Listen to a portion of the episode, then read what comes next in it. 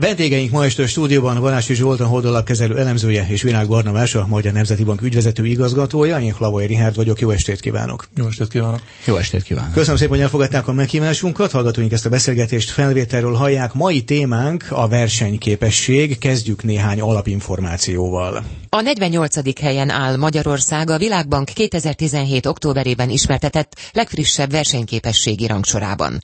A szervezet 10 mutató alapján értékeli az egyes országok pontokat. Magyarország ezek közül hatban javította pozícióit az elmúlt évben.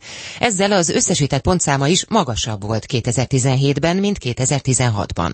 A lista éllovasai azonban még nagyobb mértékben javították versenyképességi mutatóikat. Ennek eredményeként az egész közép-kelet-európai térséggel együtt romlott a helyezésünk. A versenyképesség értékelésének nehézségét jelzi, hogy a Világgazdasági Fórum friss rangsorában viszont 9 helyen előbbre léptünk, így ismét a 2014-es 60. helyen állunk. Ez leginkább technológiai fejlesztéseknek, a lakossági internet használat terjedésének, valamint a pénz- és tőkepiacok fejlődésének köszönhető a jelentés szerint. A versenyképességet is érintő a Harvard Egyetem és az MIT által kidolgozott úgynevezett gazdasági komplexitás Stabilitás Index alapján tavaly Magyarország a vizsgált 122 országból a 13. helyen állt. A 2011 óta készülő jelentésben az adott ország gazdasági beágyazottságát értékelik számos szempont alapján. A harvardi tudósok szerint ez a GDP jövőbeli alakulásának legjobb iránytűje. A versenyképességi vizsgálatokban szinte kivétel nélkül fontos helyen szerepel a felsőoktatásban résztvevők számának alakulása. A magyarországi egyetemeken és főiskolákon ma valamivel több mint 280 ezeren tanulnak. 2005 környékén 400 ezer hallgatója volt a magyar felsőoktatásnak. A 2016-os mikrocenzus szerint a népesség 18 a diplomás, az érettségizettek aránya 28 százalék nagyon sokféle szempontot, nagyon sokféle mutatót vesznek figyelembe, akik készítenek versenyképességi mutatókat, vagy valahogy megítélnek egy gazdaságot. Mik azok a szempontok önök szerint? Ugye itt például a beharangozó vagy a vezető anyagban szó volt az oktatásról például. Mik azok a legfontosabb területek, amiket önök szerint mindenképpen figyelembe kell venni, hogyha egy országnak a versenyképességét próbáljuk megítélni? Balázs Zsolt? Hát most megint ott tartunk, hogy akkor ugye a családlátogatás során miket Igen, kell végiglátogatni. És, és nem véletlen, hogy az összes ilyen versenyképesség kutató intézet egy kicsit más metódikát követ, más látogat, ami, ami azért mindenhol megegyezik az, például a demográfia, ugye nagyon fontos, az oktatás nagyon fontos, a demográfiába következően az egészségügy nagyon fontos. Például az exportképességgel ugye az a probléma, hogy megint ott viszont időtávokkal lesz a probléma. Az elmúlt évek Magyarország ugye exportorientált gazdaság, és ennek nagyon jót tette az elmúlt évek, elmúlt 8-10 év, amikor ugye az olcsó kelet-európai munkaerő, Németország közelsége, az a globális konjunktúra, amitől aztán a kínaiak rengeteg német autót vettek, aminek ugye mi vagyunk a jó részt a beszállítói, ez az elmúlt években egy, egy óriási, és ugye átlagot nyilván jóvá meghaladó magyar gazdasági növekedést is indukált. Viszont meg kell nézni, hogy ugye ez a 8-10 éves időtáv, amikor, amikor ennek a gazdaságnak, és egyébként ez például ez a komplexitás index pont erről szól, hogy az export, amiben ugye Magyarország messze a legjobban áll, ezt tegyük hozzá, az összes mutató közül, szóval az pont arról szól, hogy milyen termékeket exportálunk, azok mennyire komplexek, és ez alapján azt mondja, hogy az a gazdaság, ami komplex termékeket tud összeállítani, gyártani és exportálni, az egy versenyképes gazdaság. Nagyjából röviden ez, a, ez az a mutató. Viszont, mivel az elmúlt tíz év az, az pontosan az ilyen struktúrájú gazdaságoknak kedvezett, Kelet-Európa esetén. Ezért azt látjuk, hogy gyakorlatilag az egész kelet-európai térség nagyon jól áll abban az indexben, de, mint mondom, ebben a fő ok az az, az előbb említett német gazdasági konjunktúra, kvázi meg kínai, meg globális, meg olcsó munkaerő, meg EU pénzek, és ez lesz az, aminek a végeredményeképpen azt látjuk, hogy az elmúlt tíz évben rettenetesen jól ment a magyar gazdaságnak. Viszont abban az MNB versenyképességi jelentés készítő is egyetértenek, hogy ez a modell hosszú távon nem fenntartható. Tehát az, aminek a egyik legfontosabb hajtóereje mondjuk az olcsó munkaerő, itt Európa peremén, az, az hosszú távon nem fog egy nagy gazdasági prosperitáshoz vezetni. És Ebben az esetben viszont váltanunk kell. Tehát, Már hogyha, nézőpontot? Nem, hanem más alapokra kéne helyeznünk a gazdasági fejlődésünket. Hogyha olcsó munkaerő az nem fog mindig segíteni, akkor szépen át kell alakítani a gazdaság struktúráját arra, hogy egy jóval nagyobb hozzáadott értékű, innovatívabb gazdaságoknak legyen szerepe. Ehhez viszont például az oktatás ugye az egyik kulcs momentum. Virágbornomás? Valóban a Zsolt is már hivatkozott a Magyar Nemzeti Bank elemzéseire, tehát mi is úgy látjuk, hogy a magyar gazdaság esetében egy versenyképességi fordulatra van szükség. Ugye, hogy előre tekintve mik lehetnek ennek leginkább az alapjai, tehát ugye e tekintetben azért azt mondom, hogy az idők nem nagyon változnak, tehát alapvetően ugye mindig azt számít, hogy egy adott gazdaság az milyen mennyiségű munkaerőt, milyen képzettségű munkaerőt, milyen mennyiségű tőkeállományt, milyen minőségű tőkeállományt, és ezt milyen hatékonyan képes alkalmazni a gazdaság működtetése során. Tehát nagyjából ezek a tényezők lesznek azok, amik a jövőbeni növekedési képességünket is alapvetően meg fogják határozni. Ugyanakkor azzal is szembesülnünk kell, hogy egy alapvetően új korszakba lép a, a világ a, a következő időszakban, amire azt gondolom minden versenyképességi reformon gondolkozó gazdaságpolitikai műhelynek figyelembe kell vennie. Említése került már a, a bérek kérdése a magyar gazdaság esetében, tehát valóban ugye az a növekedési modell, vagy az a versenyképességi modell, amit a rendszerváltást követően a magyar gazdaságpolitika követett, hogy alapvetően az olcsó relatíve jól képzett magyar munkaerőre támaszkodva majd a beáramló FDI fogja egy felzárkózási pályára állítani a magyar gazdaságot. Most 25 év eltelt, erről elmondhatjuk, hogy ez a modell ez nem működött. És nem véletlenül nem működött, mert egyébként ez a világ egyetlen részében sem hozott tartós felzárkózást, tehát egy alapvetően új versenyképességi modellre van szükség, és ugye azt miért mondtam azt, hogy a világ közben megváltozott. Ugye Egyrészt ugye azt látjuk, ami azt gondolom egy relatíve új jelenség, tehát azért az elmúlt években már egyre markánsabban megfigyelhető volt, hogy a, a globalizáció, ami korábban jellemzően csak a, az árupiacoknak, illetve a pénz és a tőkepiacoknak a globalizálódásáról szólt. Most belépett abba a szegmensbe, amikor azt mondhatjuk, hogy most már a munkapiacok is gyakorlatilag teljesen globálissá váltak. Ugye ez azt jelenti, hogy, hogy komoly verseny van a képzett munkaerőért ugye a, a globális munkaerőpiacon, és ugye azt látjuk, hogy a fejlett országok mindegyikében, vagy a fejlett országok többségében hiány a képzett munkaerő. Ennek megfelelően elindul a verseny a még elérhető képzett munkaerő. Ugye Európában tipikusan hol van a képzett, még elérhető képzett munkaerő, az Kelet-Európában. Ugye gyakorlatilag ez egy katalizátor annak, hogy az, e- gyakorlatilag a 2004 az Európai Uniós csatlakozást követően ugye, a képzett munkaerőnek egy jelentős része e, Nyugat-Európában e, talált állást. És ugye közben ugye belép a, tehát ez egy, ez egy olyan kihívás, amire mindenféleképpen reagálnia kell majd a magyar, illetve hát a régiós versenyképességi programoknak, és a másik elem pedig ugye a technológiai fejlődés, hiszen ugye, hát ugye elnevezést illetően még zajlik a vita, hogy akkor a negyedik, vagy épp már az ötödik ipari forradalomnak a küszöbén állunk, de ez alapvetően meg fogja változtatni azokat a termelési struktúrákat, amiben most a világ működik, és ugye ennek megfelelően a munkaerőpiaci igényeket is alapvetően fogja megváltoztatni. Ugye gondolok itt ugye főleg a digitális technológiáknak a terjedésére, a robot technológiának a terjedésére, a mesterséges intelligencia, elektromos autózás, stb. stb. Tehát alapvetően eh, ugye ezekre a kihívásokra reagálni kell a jövő versenyképességi programjainak. Ugye az első esetben eh, hát értelemszerűen, ami már egyébként zajlik is, részben piaci alapon, részben állami intézkedések által indukált alapon, ugye az az, hogy egy komoly bérfelzárkózás indult el Magyarországon. Az elmúlt időszakban, ami igyekszik zárni azt a bérkülönbözetet, ami most megvan nyugat-európai és Magyarország között. Ugye ezt a folyamatot, ezt mindenféleképpen folytatni kell, illetve folytatódni is fog. És a másik ellen pedig értelemszerűen az oktatás, ami már említésre került, hiszen ugye föl kell vérteznünk azokkal a képességgel a jövő munkavállalóit, és itt hangsúlyoznám, ez nem, nem egyszerű, tehát ugye humán erőforrással foglalkozó kutatók azt mondják, hogy a jelen hat évesei, akik most ugye elkezdik az általános iskolát, de nagy valószínűséggel érettségizett, vagy egyetemista korukban olyan állásokban fognak elhelyezkedni, aminek a kétharmada jelen pillanatban még nem ismert. Tehát azt mondom, nagyon nehéz a helyzet, tehát alapvetően az oktatási rendszert annak megfelelően kell dizájnolni, hogy ezeket a képességeket, ezeket a tanulási, kognitív képességeket erősítse a, a jövő diákjai esetében. Mielőtt tovább mennénk, eh, hallgatóinak hagy mondjam el, hogy ehhez a mai beszélgetéshez is, és majd így lesz ez a következő hetekben is, eh, készültek infografikák, amik az infostart.hu, tehát az Inforádió weboldalán, illetve az alapblog.hu-n is megtalálhatók. Eh, hogyha abból indulunk, amikről az imént beszéltek, akkor mondhatjuk azt, hogy hogy a versenyképesség megítélése az koronként más-más szempontoktól föl igazán? Tehát mondjuk néhány évvel ezelőtt, mondjuk 10-15 évvel ezelőtt mondjuk fontos volt a béreknek az alacsonysága éppen Magyarországnak, mondjuk ez adott versenyképességi előnyt vagy versenyképességet tette. Most például az elegendő munkaerő lesz egy nagyon fontos tényező. Tehát, hogy igazából érdemes újra és újra gondolni azt a kosarat, amit megnézünk a családlátogatásnál, Balási Zsolt. Igen, igen, ez jól látszik, hogy ugye ez megint átalakulóban van. Csak ugye ez a, most megint a munkaerőre koncentráltunk, mikor azért már, már inkább arról van szó, hogy mit fog csinálni a fölösleges munkaerő egyszer, amikor a robotizáció Isten igazából lecsap ránk. Úgyhogy nem, e, az például egy elérse 20. századi fogalom, hogy majd a, a munkaerő dönti el, hogy ö, ö, hosszabb távon, hogy, hogy mit tud a gazdaság. Pedig azt é, már magunk mögött hagytuk már, mint a 20. Igen. századot. És amivel ki szeretném ezt egészíteni, hogy itt is elhangzott, hogy az állam szerepe mekkora.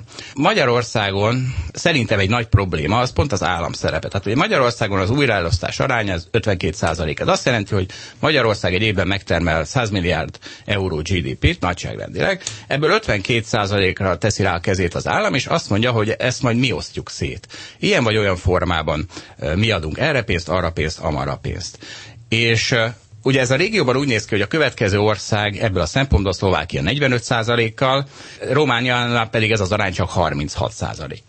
Ez azt jelenti, hogy mondjuk a románoknál csak a 37%-ot osztja el az állam. Mi a probléma azzal, hogy elosztja az állam? Amikor a hallgató, kedves hallgató arra gondol, hogy egy állami cég, mondjuk egy BKV, egy MÁV, egy posta, ugye a legekletánsabb példa most így a karácsonyi csomagszállítások után, szóval, hogy ez mennyire a hatékonyság és mennyire a versenyképesség szimbóluma, akkor szerintem ez egy nagyon jó indikátor, hogy mi azzal a probléma, hogyha az állam próbálja meg szétosztani ezeket a pénzeket, és ez miért gátolja a hosszú távú versenyképességet, lehetőséget erősen. Az, hogy van egy szereplő, aminek Magyarországon lényegesen nagyobb a szerepe, mint mondjuk a, a régió többi országában, az állam. És az ő döntéseiben a gazdasági hatékonyság vagy a technológia az egy sokkal kisebb tényező, mint hogyha a piaci szereplők vagy maguk a a lakosság dönteni el, hogy ő mire szeretné költeni ezt a pénzét, akkor ugye könnyű belátni, hogy, hogy ez miért vezet oda, hogy hosszabb távon ez valahol egy kicsit inkább folytogatja a, a versenyképességet. Hogyha egy, hogy egy jó példával illusztráljam, igen, például az Uber. Az Uber az mi volt? Az egy óriási technológiai újítás a taxispiacon részben. És mivel a taxispiacot Magyarországon az állam erősen szabályozza, ezért a végeredménye ennek mi lett? Az, hogy betiltottuk az Uber. Tehát ezzel gyakorlatilag a taxispiacunkat jóval kevésbé hatékonyabbá tettük. Ugye már az egy magában egy nagyon egyszerű hatékonyságmérő, hogy egységnyi költségért mekkora GDP-t állítunk elő. Ugyanazt az egy kilométer személyszállítást most kétszer annyi költségért állítjuk elő, mint amikor még az Uber is itt volt. És miért? Azért, mert az államnak ugye inkább politikai szempontból volt ez a döntése, mint versenyképességi szempontból, és ennek az az eredménye, hogy ugye itt most koncentráltam a taxispiacon, de ugyanezt kihúzhatjuk az egész gazdaságra, tehát a gazdaságra is lesznek olyan ilyen állami politikai politikai döntések, amíg nem a versenyképességet, nem a gazdasági teljesítőképességet tartják szem előtt, hanem valamilyen politikai érdekeket. Virág Barnabás, a kisebb állam lesz a versenyképesség egyik kulcsa? Igen, most egy mondatot kezdeném, amivel egyetértek a Zsolta, tehát hogy valóban az, hogy a, ez a magyar újraelosztási ráta, ez magas a régióban, ezt a Nemzeti Bank elemzése is kimutatták, és valóban ez egy olyan irány, hogy ezt csökkenteni érdemes.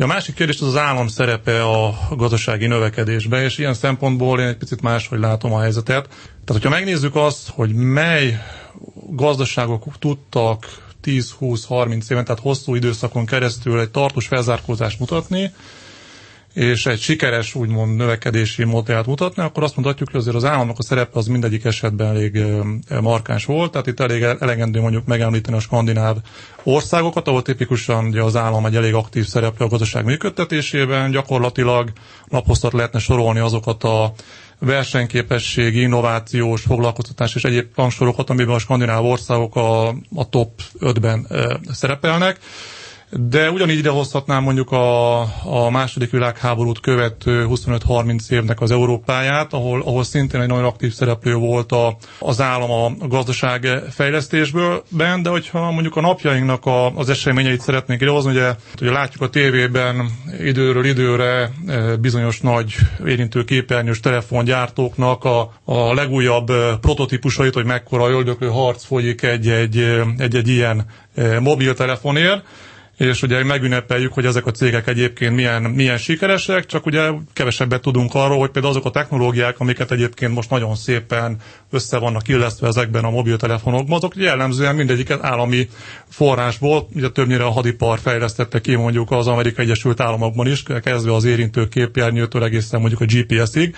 Ezzel csak azt szeretném mondani, hogy az államnak igenis aktív szereplőnek kell lennie a gazdasági felzárkózásban, természetesen meg kell találni azokat a területeket, ahol ezt hatékonyan tudja kifejteni. Tehát milyen terület lehet egyik szempontból az innováció, hiszen az innováció az egy kockázatos üzletág. Tehát, hogyha megnézzük azt, hogy mondjuk hány darab szabadalom kell ahhoz, hogy hogy abból egy darab világszinten sikeres innováció kikerüljön, akkor az valószínűleg egészen nagy számokat látnánk, a, amíg egy, ami egy globális sikerig elérünk. És ugye számos közgazdász van, aki pontosan ezt ajánlja, hogy a, gyakorlatilag a 80-as évek óta a fejlett világban megfigyelhető termelékenység csökkenés, ugye ez egy általános jelenség most a világban, hogy a termelékenységi ráta a világban alacsonyabb növekedés mutat, amögött alapvetően egy olyan jelenség van, hogy gyakorlatilag az állam az visszalépett ezen innovációk mögül, és értelemszerűen ilyen kockázatosabb befektetéseket hát nem legalábbis ritkában vállalnak föl ugye a magánszereplők, tehát alapvetően például az innovációknak a, a katalizálás az egy olyan terület lehet, amiben egyébként a,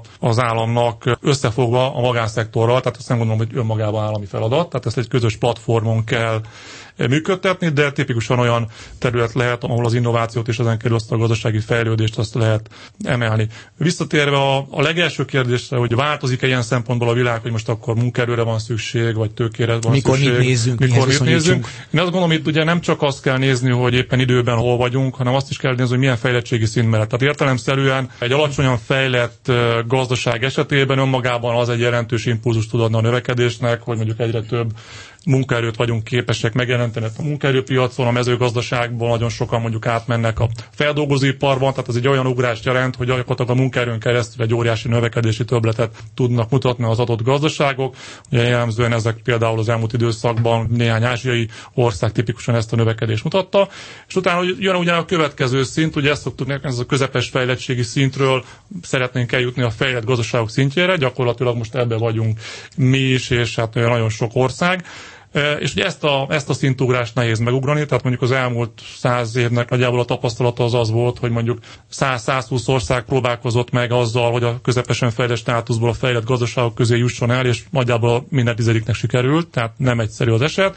De igen, valóban itt lépnek be azok a, azok a kérdések, hogy mennyire tőkeintenzíven tudjuk működtetni a gazdaságunkat, milyen innovációs kapacitásokkal tudjuk működtetni a gazdaságokat, milyen hatékonyság mellett tudjuk működtetni a gazdaságunkat. Tehát alapvetően a, a fejlettségi szintől is függ az, hogy, hogy mikor melyik növekedési tényező a meghatározó a fejlődés szempontjából. Egyébként nem számszerűsítve, de most, hogyha mondjuk egy mondatban kellene értékelni a Magyarország jelenlegi versenyképességét, ismerve az összes külpiaci körülményt, a jelenlegi fejlettségi szintünket, akkor mondjuk egy általános iskolai osztályzati rendszerben ön hova értékelni a mai versenyképességünket?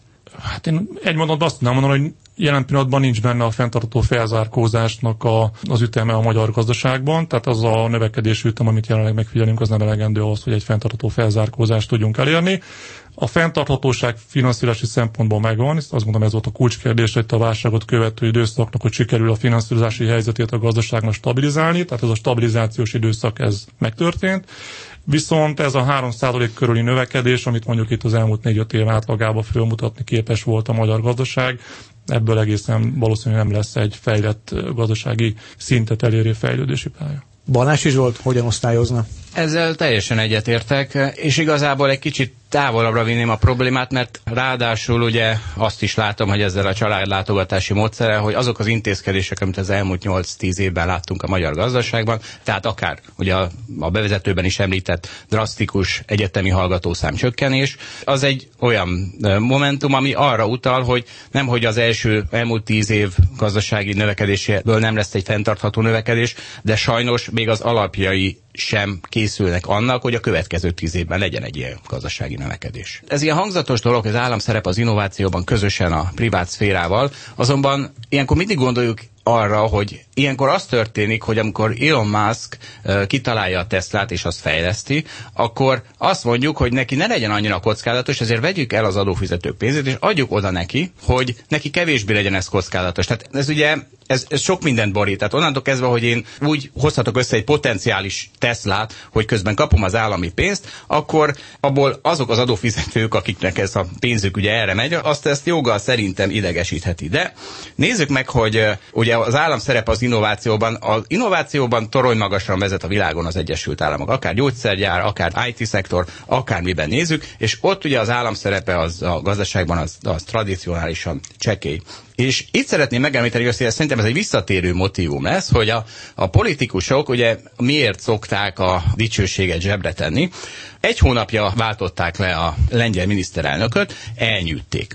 És az összes hír és elemzés, amit ezzel kapcsolatban olvastam, az kiemelte, hogy az új lengyel miniszterelnök Morawiecki, az az eddigi gazdasági miniszter volt, aki gyakorlatilag egy személyben varázsolta elő a kalapjából az elmúlt öt év lengyel gazdasági csodát. Na most az elmúlt öt év lengyel gazdasági csodája az pont ugyanaz, mint a Kelet-Európa összes többi országában lévő gazdasági csoda, amit pont ugyanúgy a már említett olcsó munkaerő, EU pénzek, stb.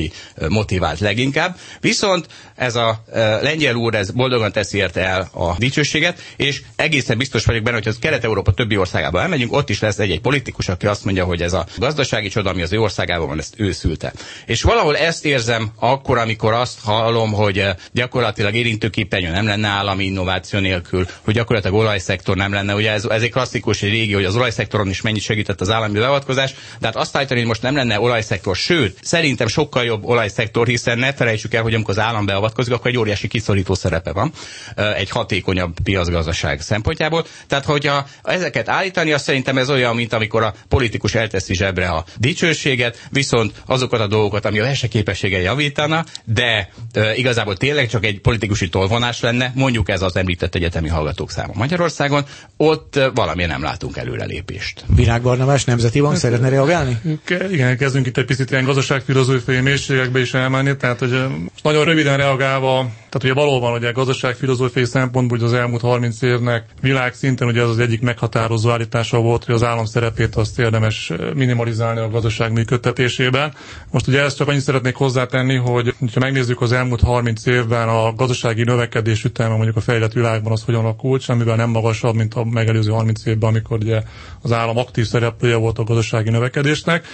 Viszont egy dolog az magasabb az államadóságnak a szintje, tehát úgy is sikerült a gazdasági növekedés időközben elérni, hogy az államadóság szintje az folyamatosan emelkedett, tehát úgy sikerült az államot visszaszorítani, hogy a nap végén azért az adósságot az természetszerűen a költségvetésnek kell vállalnia. Tehát, hogy igazából zárójelben csak én szeretnék ezt hozzátenni, hogy most értelemszerűen Ugye Zsolt azt említett, hogy a politikusok szeretik zsebre tenni a dicsőséget a, a gazdasági növekedéshez. Szerintem ugyanúgy működik a piaci szereplőknél is, hogy ők is szeretik zsebre tenni, még ha annak a, az ára egyébként az államadóságnak a növekedése lesz, mert a nap végén ugye a hát nem jövedelmező üzleteknek egy jelentős részét azt az állam menti ki és fizeti meg társadalmi költségként de itt be is zárnám az ilyen gazdaságfilozófiai fejtegetést. Én azt gondolom, hogy a Ugye azt, hogy az állam hol, hol vett részt az innovációkban. Tehát tipikusan ilyen terület azt gondolom az oktatás. Tehát értelemszerűen, hogyha megnézzük az általam és nemtes skandináv országokat, hogy mennyit költene az oktatásra, akkor azt láthatjuk, hogy azért magasan az európai átlag fölött, ugye 6-7 százalékot a GDP arányában, és ugye ott érdemes keresni azokat a kapcsolatokat az oktatás egyetemeken és a, a magánszektor között, ahol alapvetően az innovációs lépéseket, innovációs ugrásokat mondjuk lehet katalizálni. Tehát én abszolút nem arra a megoldásra gondoltam, hogy egyszerűen adjunk mindenféle feltétel nélkül jövedelmet bizonyos szereplőknek, és akkor aztán döntsék el, hogy abból milyen innovációt tudnak csinálni, vagy akarnak, hogy egyáltalán lehetséges-e vagy nem. Tehát abszolút nem erre utaltam. Én azt gondolom, hogy meg kell találni azokat a csatornákat, amin keresztül az állami szerepvállalás az innovációkba józan módon meg lehet tenni. Szerintem tipikusan mondom, ilyen az oktatásnak a szerepe. A másik, ami szerintem Magyarországon egy kulcskérdés, az a KKV-knek a helyzete, hiszen azt látjuk, hogy ha mondjuk azt keressük, hogy a termelékenységbeli lemaradásunk, ami egyébként elég komoly ugye, Nyugat-Európához képest, az alapvetően mely ágazati szegmensekbe, vagy mely válti szegmensekbe jelentkezik, akkor az tipikusan ugye a, a KKV-knál van egy nagy termelékenységbeli különbözet. Ugye annak azt mondom, hogy vannak magyar specifikus okai is, amit ugye érdemes a előre tekintve kezelni, tehát kevés hazai KKV exportál jelenik meg az export piacainkon, ami alapvetően nagyobb termelékenységet, nagyobb tőkeintenzitás jelentene, alapvetően alótőkisítettek a hazai KKV-k, tehát ez mind-mind olyan terület, ahol a, az államnak azért lehet szerepet vállalni, és hogyha még egyszer csak történeti példákra visszatérve, tehát itt ö, azt gondolom, hogy Amerikától kezdve Dél-Koreáig, tehát azokat a gazdaságokat, hogyha nézzük, akik ö, egy kevésbé fejlett státuszból egy fejlett, tehát egy csúcsszintre el tudtak jutni, ott mind-mind a kezdeti időszakban az állam, az aktív szerepet vállalt a gazdaságoknak a működtetésében. Aztán persze, amikor már megvolt a piacvezető pozíció, akkor azt mondta, hogy hát akkor innen, innen visszalépek, és, és akkor most már mindenki csinálja a, a feladatát, ahogy azt ő jónak látja, de ugyanezt láttuk mondom 19. században Amerikában, Dél-Koreában a 20. század 70-es éveiben, tehát én azt gondolom, hogy aktív állami szerepvállás nélkül nincsen gazdasági fölzárkózás, természetszerűleg ezt meg kell találni az egyensúlyt az állam, a, a válti szektor, a háztartások, illetve a pénzügyi közvetítő rendszer, azt gondolom ez a négy szereplő, akinek a, a közös munkája szükséges ehhez. Nagyon röviden, e, jelenti az önmagában, vagy jelentheti az önmagában versenyképességi hátrányt vagy előnyt, hogy ki milyen modellt választ, most országokra értem, ki milyen modellt választ, hogy akarja versenyképességét segíteni, nagyobb állami szerepvállással vagy kisebbel. A többiekhez képest ez önmagában, tehát ez a választás jelenthet-e versenyképességi különbséget, világbarnabás nagyon röviden? Hát ugye említettem a skandináv modellt, ami, ami évtizedek óta egy jól működő modell, ami alapvetően magas újraelosztás, mert egy magas állami szerepvállalás mellett tud hatékonyan működni. Szerintem ez a jó példa arra, hogy, hogy magas állami szerepvállalás mellett is lehet sikeres modellt működni, de tipikusan mondjuk a dél-kelet-ázsiai modellek, vagy az ázsiai modellek meg azt mutatják, hogy egy alacsonyabb állami újraelosztás mellett is lehet sikeres felzárkózást működni. Tehát ilyen szerintem ilyen egységes recept az nincsen. Minden országnak szerintem a saját, hogy mondjam, ilyen mély beidegződésekre, mély társadalmi paraméterekre optimalizálva kell ezt megtalálni. Balási Zsolt? Hogyne, nagyon is, de ugye... Tehát, tehát szerint van, fontos ez a választás. Igen, és ugye, de állam és állam között is óriási különbség van, erről még nem volt szó. Tehát itt például nem egy skandináv állam van. Tehát amikor a finnek összerakják, összeül egy össztársadalmi konszenzus, és összeroknak egy olyan oktatási rendszert, ami a következő 30 évben a finn oktatást a világ élvonalába viszi, az valahogy másnak tűnik, mint a, a magyar állam működési modellje a gazdaságban. Balási Zsolt, a Hold alapkezelő elemzője és Virág Barnabás, a Magyar Nemzeti Bank ügyvezető igazgatója volt a párbeszéd a gazdaságról első műsorának vendége. Nagyon köszönjük, hogy elfogadták a meghívásunkat. Hallgatóink ezt a beszélgetést visszahallgathatják az Inforádió honlapján, illetve a YouTube csatornáján. Találkozunk egy hét múlva. A főszerkesztő Módos Márton néven is búcsúzik a műsorvezető Lavai Rihárd. Minden jót viszont hallásra.